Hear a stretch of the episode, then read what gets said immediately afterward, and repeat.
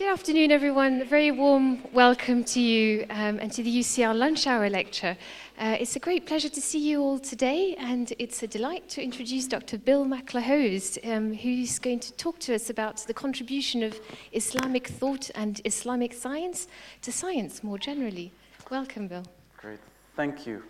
Uh, and, and, thanks to the organizers as well.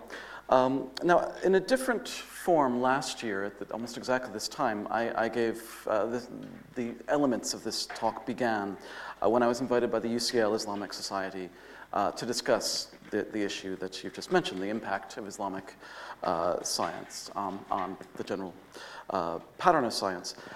Well, while the title that I have used today reflects that purpose, um, I want to actually shift things slightly um, and move towards more uh, of the material that I actually uh, specifically work on. Um, that is, I will give you a sense of the many ways um, in which we see very innovative science uh, in the Islamic medieval period. Uh, but because there are a lot of new and, and very high quality general overviews of this material, um, I've decided that I will give just a quick survey of that and then move on to, uh, to uh, the, the, specific area that I work on, uh, which is a subfield within the history of medicine. Uh, and it deals specifically with the brain and mental disorders. So I'm going to actually give a mixture of, of overview and, and thoughts on, on the field that I study. So I will definitely indicate uh, the Islamic contributions to science, but also give some more in-depth study of, of uh, uh, the realm that we could perhaps call psychology. But let's set the stage first. Um, and that is, I want to begin uh, with focusing on Baghdad in the years, well, the, the centuries between the 9th and the 11th century uh, AD, or second, sorry, third and fourth centuries um, of, of uh, the Islamic calendar. Um, by this point, um, uh, the Islamic world has, had undergone a number of major transformations. And I do hope you can see that properly with this slide. Um, uh, we have, uh, the, the Muslim world had, had moved from being a tiny movement at the beginning of the 7th century that was centered in the Saudi peninsula to quickly becoming a major empire stretching from the Punjab to, to the Pyrenees. now, in the process of this very rapid expansion, uh, Islam is both a religious and political entity incorporated a wide variety of, of cultures and peoples. Um, that is, the major civilizations that the Islamic forces encountered, particularly the Greeks and the Persians, began to radically alter the ways in which Muslims came to view the world in a, in a scientific way. That is, the sophisticated cultures of the Byzantine Greek and Persian empires, and it was the latter of those that actually ended with Islamic conquest, um, um, had a long-standing tradition uh, of, Islamic, of, of, scientific study well before um, those conquests. Particularly, there were written traditions that were documented what scholars uh, had thought about and how they tried to make sense of the natural world around them. Uh, and it was these that, um, that came into uh, contact with, with the Islamic world. now, as the empire expanded after 630, that is, after the, um, uh, for, uh, soon after the death of, of, the Prophet Muhammad, the center of gravity shifted away from uh, Medina and Mecca, uh, first to Damascus, and then uh, to what was then a very small backwater town uh, on the Tigris, that is, the, the, city we now call Baghdad. Um, it was this transformation, the move kind of north and eastward, uh, that began a, a, shift in the way in which uh, uh, Islam kind of viewed itself. First of all, we had a lot of non Arabs involved in this, and as we'll see, non Muslims. Uh, but also, we have um, a, uh, a, city that is built heavily on Persian traditions. Uh, with Greek influences as well. So we have the original city of Baghdad was a perfect circle. it was known as the City of Peace, and the center of it was the, the palace of the caliph, that is the uh, the uh, supreme leader of, of the, the new empire. this, this old city, um, this original city of Baghdad, is now sadly entirely um, gone, long since gone. Uh, but what does survive to give us some sense of, of the architecture and the splendor of, of the place is Uh, not far from Baghdad is, are the ruins of um, a, uh, a, caliphal palace uh, in Samarra, and here we have a minaret, uh, beautifully um, uh, erected to, to give you that, that sense of, of the glory of this period.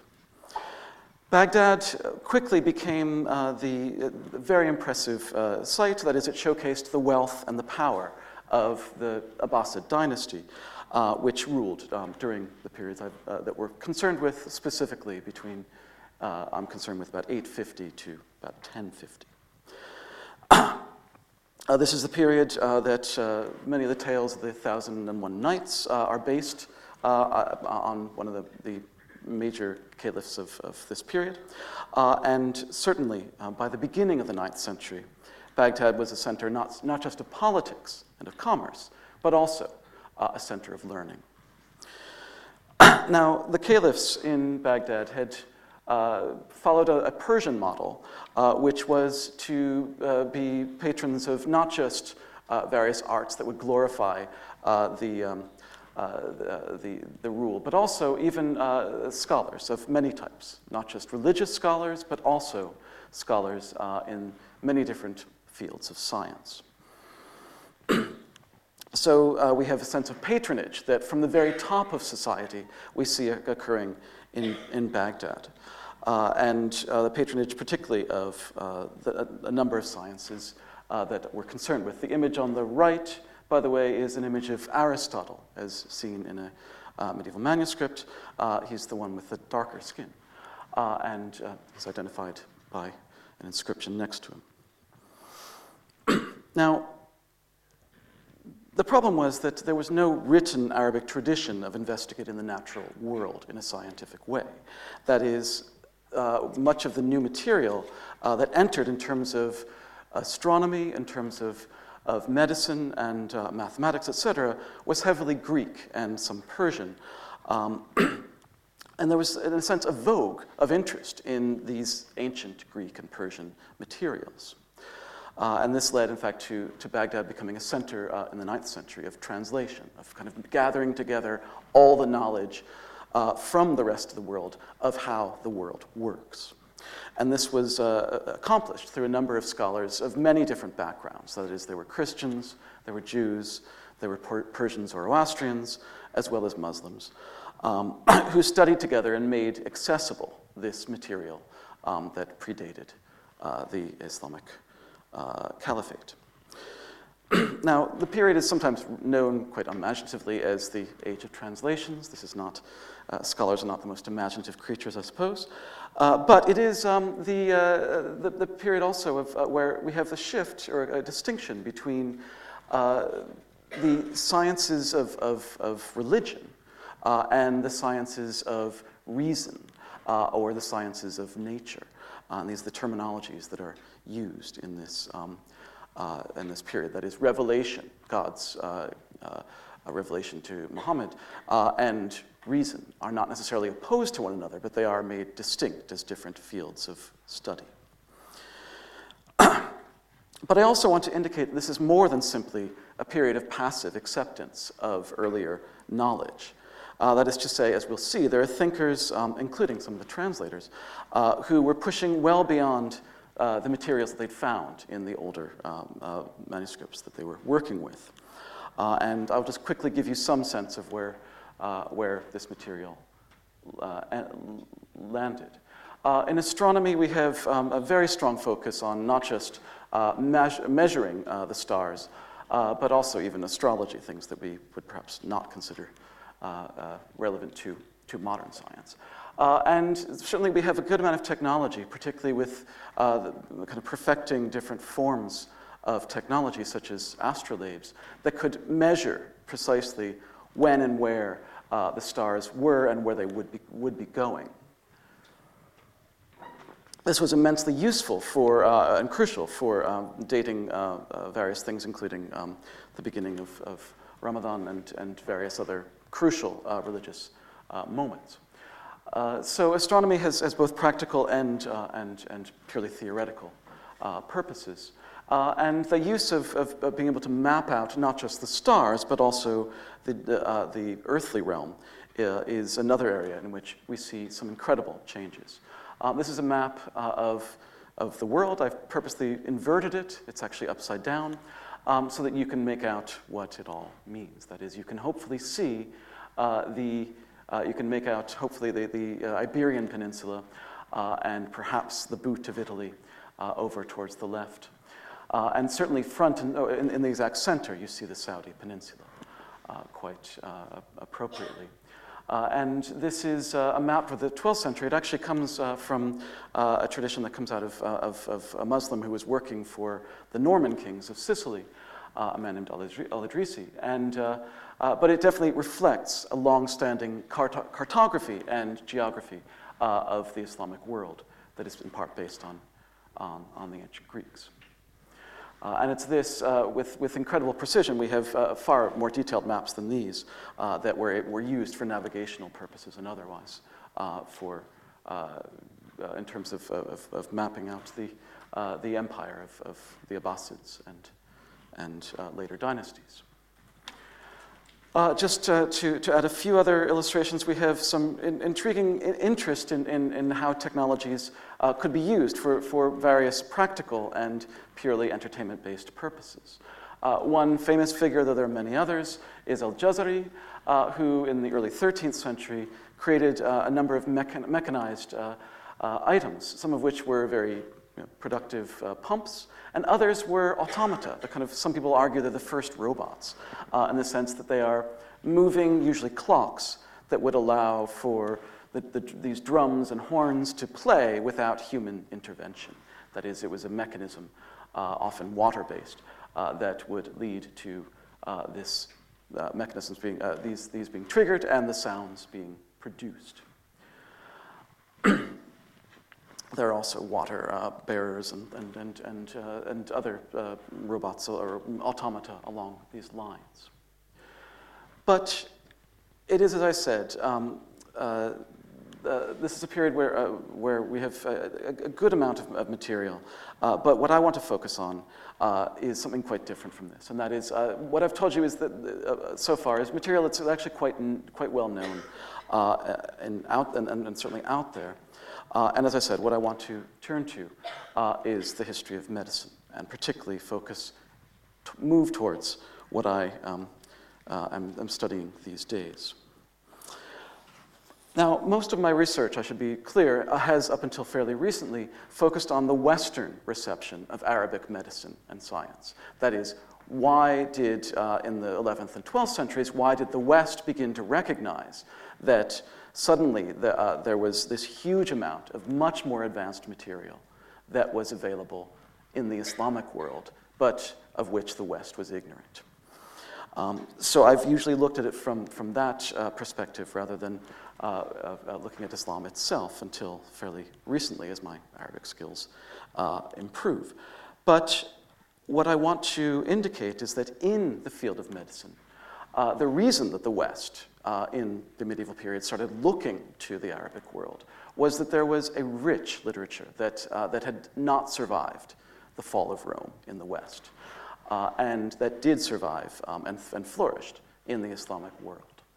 And one of the more famous uh, cases is of, of, a man who was, began to translate the Greek materials into Syriac and then Latin, and a man named Hunayn ibn Ishaq, uh, and he famously was also um, uh, uh, an expert in eye diseases and has quite a few very important treatises on ophthalmology and um, uh, pathologies of the eye.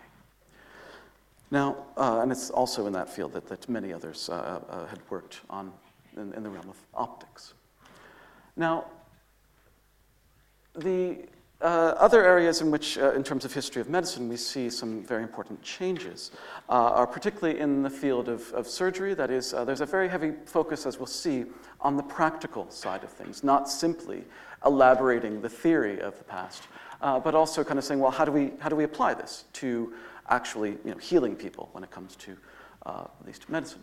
and so we have a huge number of treatises that, that address, address the issue of what surgical instruments could be used uh, for what purposes. And so here is actually a 12th century, um, well, sorry, 11th century uh, Spanish uh, writer uh, who has a very important text on surgical uh, instruments that with, with hundreds of illustrations that give you a sense of, of the variety of surgical procedures that were done.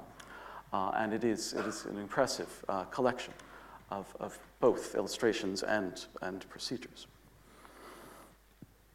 Now, in terms of pharmacology, just to mention again quite briefly, we have not just the traditional focus on herbal medicine uh, and an expansion of that with, with uh, uh, the connections with India and, and with China and, and further east uh, that the Islamic world had, but also um, beginning particularly with, uh, with uh, the figures I'll be looking at. Uh, beginning with the 9th, 10th centuries, we have a focus on distillation and the process of pr- creating new and much more powerful uh, forms of, of, pharmacology that were based on uh, these kind of uh, processes that we would that are sometimes seen as the origins of chemis- chemistry. That is, the alchemical des- des- desire to to distill the essence of, of various um, uh, plants and and and uh, metals, etc. We'll come back to pharmacology in, in just a moment. But as I said, what I uh, am going to focus on is not um, all of that, but particularly on physiology and pathology of the brain. Uh, because it's this um, that I want to, uh, it's here that I actually see quite a few very important changes uh, that, uh, that really suggest some, some, more, some greater substance to the contributions than a laundry list of, of uh, innovations. Now, the materials on the brain, and I've given you a very abstracted view of, by the way, of the nervous system. This is uh, uh, not meant to, uh, to uh, uh, do much more than simply lay the, front, the, the, the, groundwork for, for the idea that they're interested in how the nerves work. So the questions that are being asked in these discussions, uh, the medical discussions of what it is that causes mental disturbance, uh, have to do with a number of, of, of, very basic questions. That is, you know, what, what is the origin of stress? What are the origins of emotion? How do mental states affect the body and vice versa? Uh, that, and what is the role of, of this, of the nervous system, in both thought and feeling? I mean, they're asking these huge questions uh, you know, about rationality and irrationality. Why is it that humans, who are by definition rational, so often not. Um, and ultimately, these are questions that get to the basis of, of cognition, the basis of why and how we think. And these are uh, certainly central to what uh, these physicians and sometimes metaphysicians are arguing. I'm sorry. Uh, the sources uh, that, we, that we find here uh, identify a number of new mental uh, diseases. That is, uh, uh, we have instantly we might think of insanity as the most crucial kind of litmus test for studying the history of, the, of, of mental disorder. Um, but in fact, there's a huge number of different texts and different materials that discuss the spiritual, the behavioral, and even what we would call the psychological elements of, uh, of uh, these diseases of the brain, as they're known. As we find just this, uh, I can give you a quick, a quick list of some of the categories. We have delusions, we have anxiety, we have migraines, insomnia, mania, melancholy, strokes, coma, catalepsy, fears, obsessions, love sickness, it's considered a pathology here, uh, and perhaps um, most entertainingly, something entitled lycanthropy, which is the belief that the sufferer imagines himself to be a wolf or a dog, sometimes a cow and uh, a rooster. Um, there's a famous story by Ibn Sina about curing a man of thinking he's a cow and want, wants to be slaughtered, in fact. Uh, the, uh, the material, despite the humor of that, that, that story, uh, uh, was, like so much of the scientific uh, material, influenced by Greek medicine, particularly the thought of the second century writer Galen. Uh, but the Islamic materials moved well beyond uh, the Greek sources in both theoretical understandings as a, and, as we'll see, in practical applications. Part of this is due to religious uh, considerations. That is, the monotheistic tradition uh, which, uh, this, which, with which we're dealing brought with it a complex metaphysical understanding of the relation between body and soul. At the same time, uh, historically, these physicians were uniquely aware uh, of what we would call the psychological and even psychosomatic um, disturbances uh, of the brain.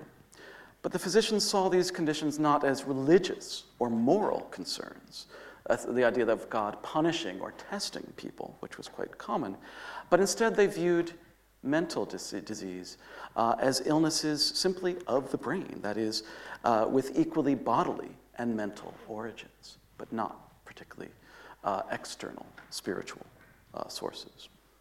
One of the most famous physicians, Razi, known in the West as Rhazes, uh, who died around, well, 925, um, uh, wrote about both bodily and spiritual medicine, arguing that the two were not mutually exclusive, but suggesting that the physician should address both of these. Physics like Ar-Razi and uh, his even more famous uh, later uh, contemporary, that is, uh, later figure, uh, Ibn Sina, known as Avicenna, among many others, focused on the emotions and even stress based illnesses, as well as illnesses with very clearly bodily origins. And by the way, note, just to give you a sense of how powerful later Avicenna was, here he is crowned between the two major figures of the Greek world, Galen and Hippocrates, but he stands in the middle. And for reasons of partial mistranslation, um, he was thought to have been a prince, but he also was considered the prince of doctors. now, it's not simply in the kind of theoretical study of, of, of, uh, of uh, the brain that, uh, that we see um, figures, uh, Islamic uh, medics uh, concerned. It is also in the treatment of those diseases that we see some very innovative techniques and, as we'll see, institutions.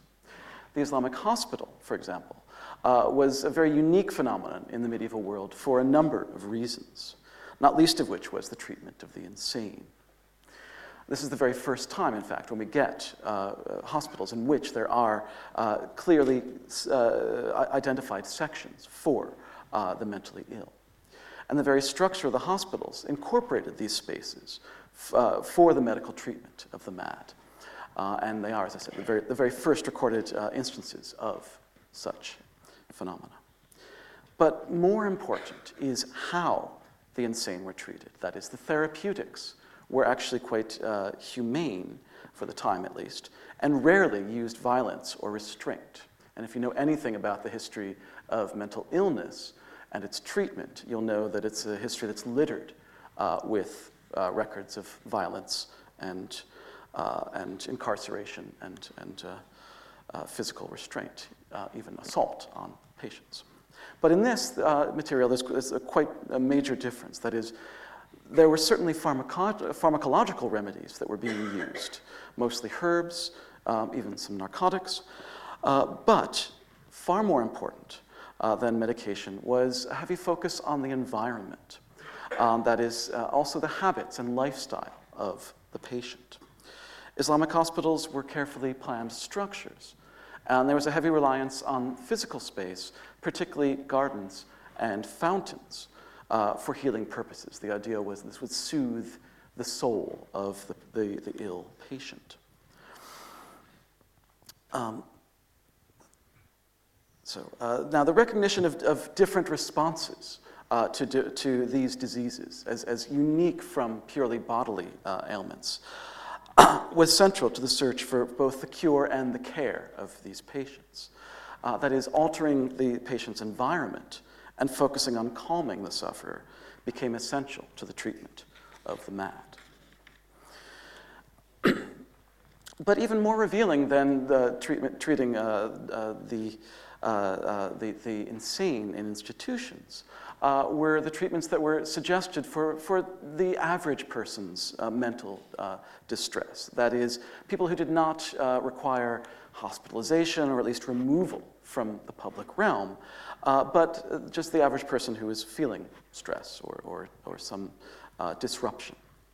For these less troublesome illnesses, physicians focused on a much more holistic view, looking at both the bodily and mental state of the patient. Like the, ho- like the hospital patient, the sufferer's diet and exercise were to be altered, uh, as well as things like pleasing walks and music uh, and relaxing baths. This is a focus on what's known as regimen in this period. For those suffering from, say, anxious thoughts, physicians recommended hunting, drinking, despite Islamic prohibition, some competitive sports, and even playing chess, anything that would distract uh, the patient from, from uh, and thus turn him or her away uh, from the disturbing thoughts. Ar-Razi even uh, suggested that, he would, uh, that, that, the patient should find an advisor uh, who would discuss, or perhaps we could say analyze, uh, the, uh, the, emotional, mental, and behavioral dilemmas and faults from which the person suffered. Even the food uh, that, we, that we consume was considered essential. That's appropriate for a lunchtime lecture as you munch away on, on unhealthy crisps and, and, and sweets. Uh, because the idea of, of, of connecting what we take into our bodies with how the bodies then function and how the brain then feels and responds uh, was made very explicit in this material. Now, I've suggested uh, a number of connections here between past uh, and, and present. Uh, but I want to make it clear that the body was understood very, very differently uh, from how modern science, of course, sees the human body. I don't mean to suggest, in saying any of this, uh, that the origins of modern psychology somehow lie in the Islamic world. Uh, instead, I, I, I, want to say that, make it very clear, that the body and mental processes, as they're understood in this period, uh, were very, very different, radically so. Uh, from our own. That is, the, the, focus here is on a humoral system, that the body is made up of different liquids. Uh, and the, certainly the correlation of body and soul is something that we don't necessarily, certainly in the sciences, don't necessarily consider, and we've lost that tradition, or at least excluded it. Um, but I do want to indicate, despite this, that early Islamic medicine shows a very clear understanding uh, an interest in the psychosomatic, the psychological, uh, in the holistic view that is expressed so often in these sources. This reflects a desire in this period for a rational study of the irrational or the non rational in humans. Uh, what is the relation, the Islamic physicians and metaphysicians are asking, between emotion and reason, between the passionate and the rational aspects of human life? Now, some of the theories and therapies, uh, such as the focus on soothing, on calming, on distracting, and the awareness of the connections between mental state and health, uh, might surprise us, might even sound a bit contemporary. And I want to, uh, and that, that actually has uh, some, some relevance, I think. Uh, but such observations are not necessarily as dramatic as some radical new discovery in, uh, in astronomy by, by Galileo or, uh, or some radical new understanding of, of, of maths. Uh, but I do want to under- suggest that these changes in understanding and treating diseases of the brain, also known as diseases of the soul, diseases of reason, present one way in which medieval Islamic science was at times both innovative and potentially relevant to the modern world. So, thank you.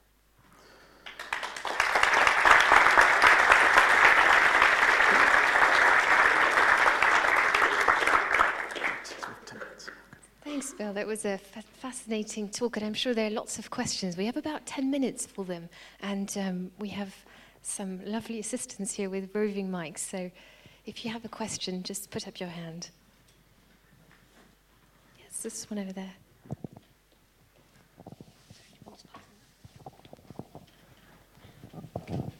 Did the uh, traditions of uh, treating uh, psychologically ill patients with the kind of liberalism and kindness that you've outlined, did, did they die out or did they perpetuate themselves? And if so, where would you look for that perpetuation? Right. Um, well, th- there is an alternate uh, uh, uh, view that, that outside, even in some hospitals and certainly outside of hospitals, uh, w- there are images, there are references to the mad being treated in, in quite less, you know, uh, uh, less positive ways.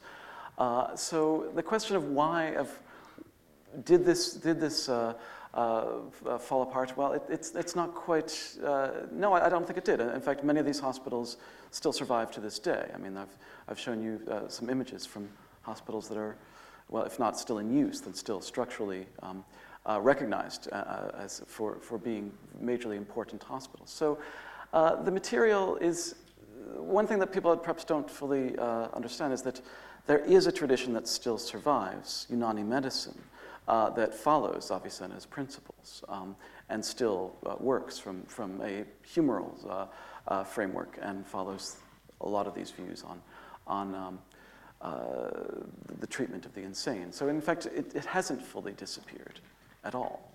And it's just in terms of, of the Western world, uh, Western hospitals went in a very different direction. So the split is actually with the rise of, of, of the hospital in the West, you have a focus that's more on initially on treating the poor uh, and then eventually on treating the ill. Uh, and, if, and when eventually uh, the, the mentally ill enter, it's, it's usually much, much less humane. So the, tr- the, the difference is the shift to, to uh, in, in Western hospitals, not in the Islamic world.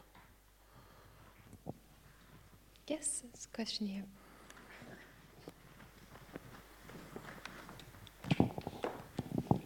Thank you for the talk. I just wanted to ask, um, because this talk really focused on the positive. Sorry? This talk really focused on the positive influence of Islam on science. Mm. Was there ever a case when it had a bad influence on science? Well, it depends how you're defining positive, I suppose. Uh, muzzy, okay, yeah. Oh, sorry. Um, yeah, the question was Are there moments, if, if, if the focus has been, uh, and, and not just by me, but by many, on looking for positive influences of Islamic science on uh, science as it's performed now, uh, are there examples of, of, of negative uh, moments? And uh, the answer would, I, I- I don't have an, an easy explanation. Um, but there are, the question is more one of this, uh, one can, in the Renaissance, the argument was it was Islamic medicine that held back, Islamic science that held back the West.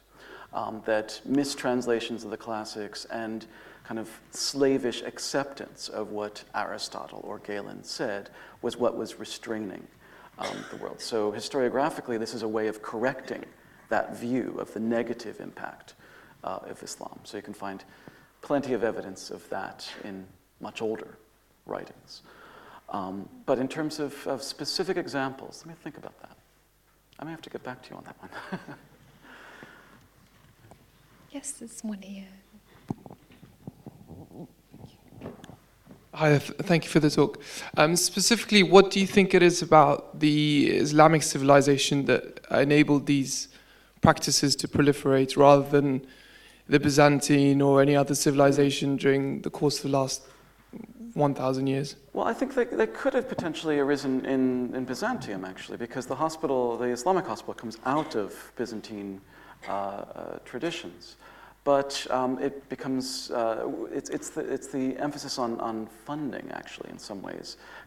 Since so, so much of, of science comes back to money, uh, that uh, you have uh, the support of these hospitals from the highest levels, from the caliphs downward uh, so that uh, you have a good amount of material. The hospitals that survive from the 11th, 12th centuries are massive, and it's only in the Islamic world that you find anything like that structure. Uh, so perhaps if there had been the, the, the money put into, say, the Byzantine world, it's possible that, that you would find parallel institutions.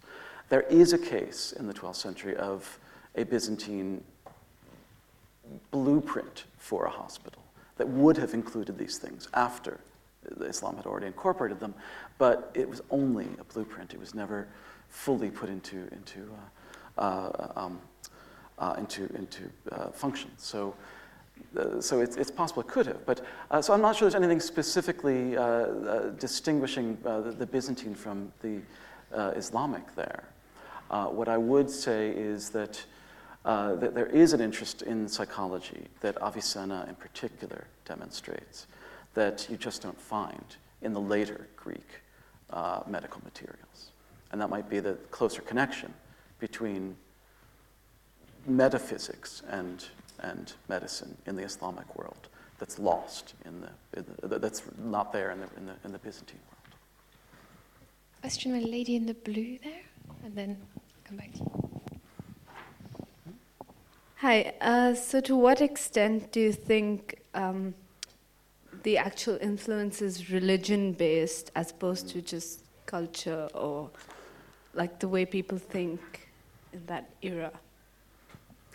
Oh, I do think that's a good part of it. Um, there's, uh, uh, but it's, it's not always entirely clear. I mean, the, the, the focus on, uh, on, on, insanity is possibly, has some Quranic elements to it that certainly would, would, could help explain uh, this, uh, the kind of greater respect for, at least lack of physical assault on uh, the, the mad. But at the same time, you could find parallels in the Christian world for, for that kind of treatment. And certainly, uh, in terms of medicine, you find the treatment of insanity is a very common way in which both, both Christian and Islamic cultures uh, kind of had religious uh, uh healing that is demonic, you know, uh, uh, removing the demonic possession that was thought religiously sometimes to cause um, madness. Because keep in mind, in, in uh, in, in, Arabic, the term, the, the, the, the, root of, of the term majnun is, is jinn. Uh, so it, it, refers to this notion of possession. Uh, and the, uh, you find the same in, in the West. But at the same time, there is also, despite that religious focus on exorcism, you've got a very different language in the medical world that is, if not entirely secular, then far more secular than focused on Quranic or biblical um, argumentation. So, so you've got both in some ways. There's a question right at the top. Um, you say that it came from the very top, the funding. Um, was there some sort of religious compensation for providing these uh, mm. things? Uh, uh, because it, it must make a huge difference politically if um, people at the top provide them, unlike our modern politics. um, Which is uh, good, give to the rich and take from the poor. okay, fair enough. Uh, certainly, I, I, I do uh, think that, that the compensation is, is, is perhaps is often uh, seen as being ideological, that, that somehow the idea that this is what a good ruler does, and a good moral upstanding ruler. So whether you were, and as I said, it comes from the Persian tradition. So uh, this, the, the Persian Empire was, uh, was Zoroastrian in its state religion. Uh, and that was, this, was, this had, this, had, both moral and political implications. Um, so the compensation was perhaps in an afterlife um, as well as in the present. Um, but the question of why, uh, of, of, why the funding was, was uh, for both translation and for hospitals, et cetera, was so, uh, what was at the highest levels, um, is not, hasn't been fully um, satisfactorily uh, explained. You know, why do you get that to such an extent, and the secular sciences at that, and some that are not inherently practical for political purposes? That's what's never been fully kind of explained why people are interested, why at the highest secular levels you find such interest. But I agree with, with uh, some of your other observations. One final question, perhaps, if you. Yeah. Thanks. Um, thanks for the talk. Uh, I just want to ask so, this era has always been like known as the golden age of Islamic investigation and science. Um, right. Can you tell me what kind of what were the time points where this began to go into decline, and if, if you know any of the factors that might have led to it? Mm. Yeah, I, I, purposely avoided that. That's actually um, one of the reasons that, uh, that uh, one, of the, one, of the, things I discussed last year. And, and it's a very irritating point, and one that actually depends on what ideological interest you have in making the argument. Um, so if you were to draw a graph, then uh, the, the very moment that is seen as the, lo- the nadir of Western medicine, Western medicine and science is precisely the um, kind of moment of, of, of, the golden age of, of Islamic science. And conversely, Islamic science is seen as declining just as Western science is rising. And to me, that's a very dangerous uh, uh, kind of ideological uh, explanation for things. Um, there is, uh, so perhaps if, if the chronology is almost correct, then the question is why, um, in, say, the 13th century and later, do we see fewer sci- uh, scientists do, uh, uh, and, and, and medics uh, doing this kind of work? Uh, and and it's, it's not entirely clear. There's, there's a huge amount that hasn't been done, say, on Ottoman history, that's only being done now.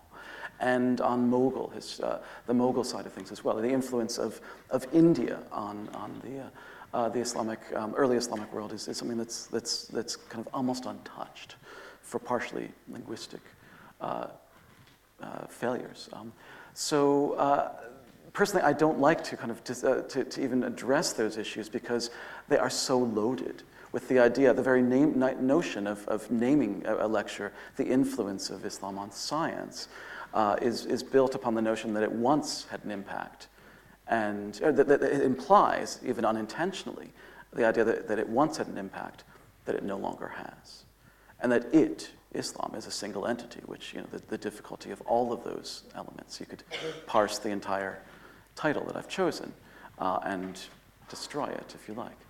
Um, but I, I just, uh, all I'll say on that, that issue is there are multiple explanations, none of them uh, easy and none of them fully uh, explain things, but also you should always be aware of why people would make those arguments and what people intend. Not you, I'm saying, but when, when, they, when, they, uh, when they ask those questions. yeah.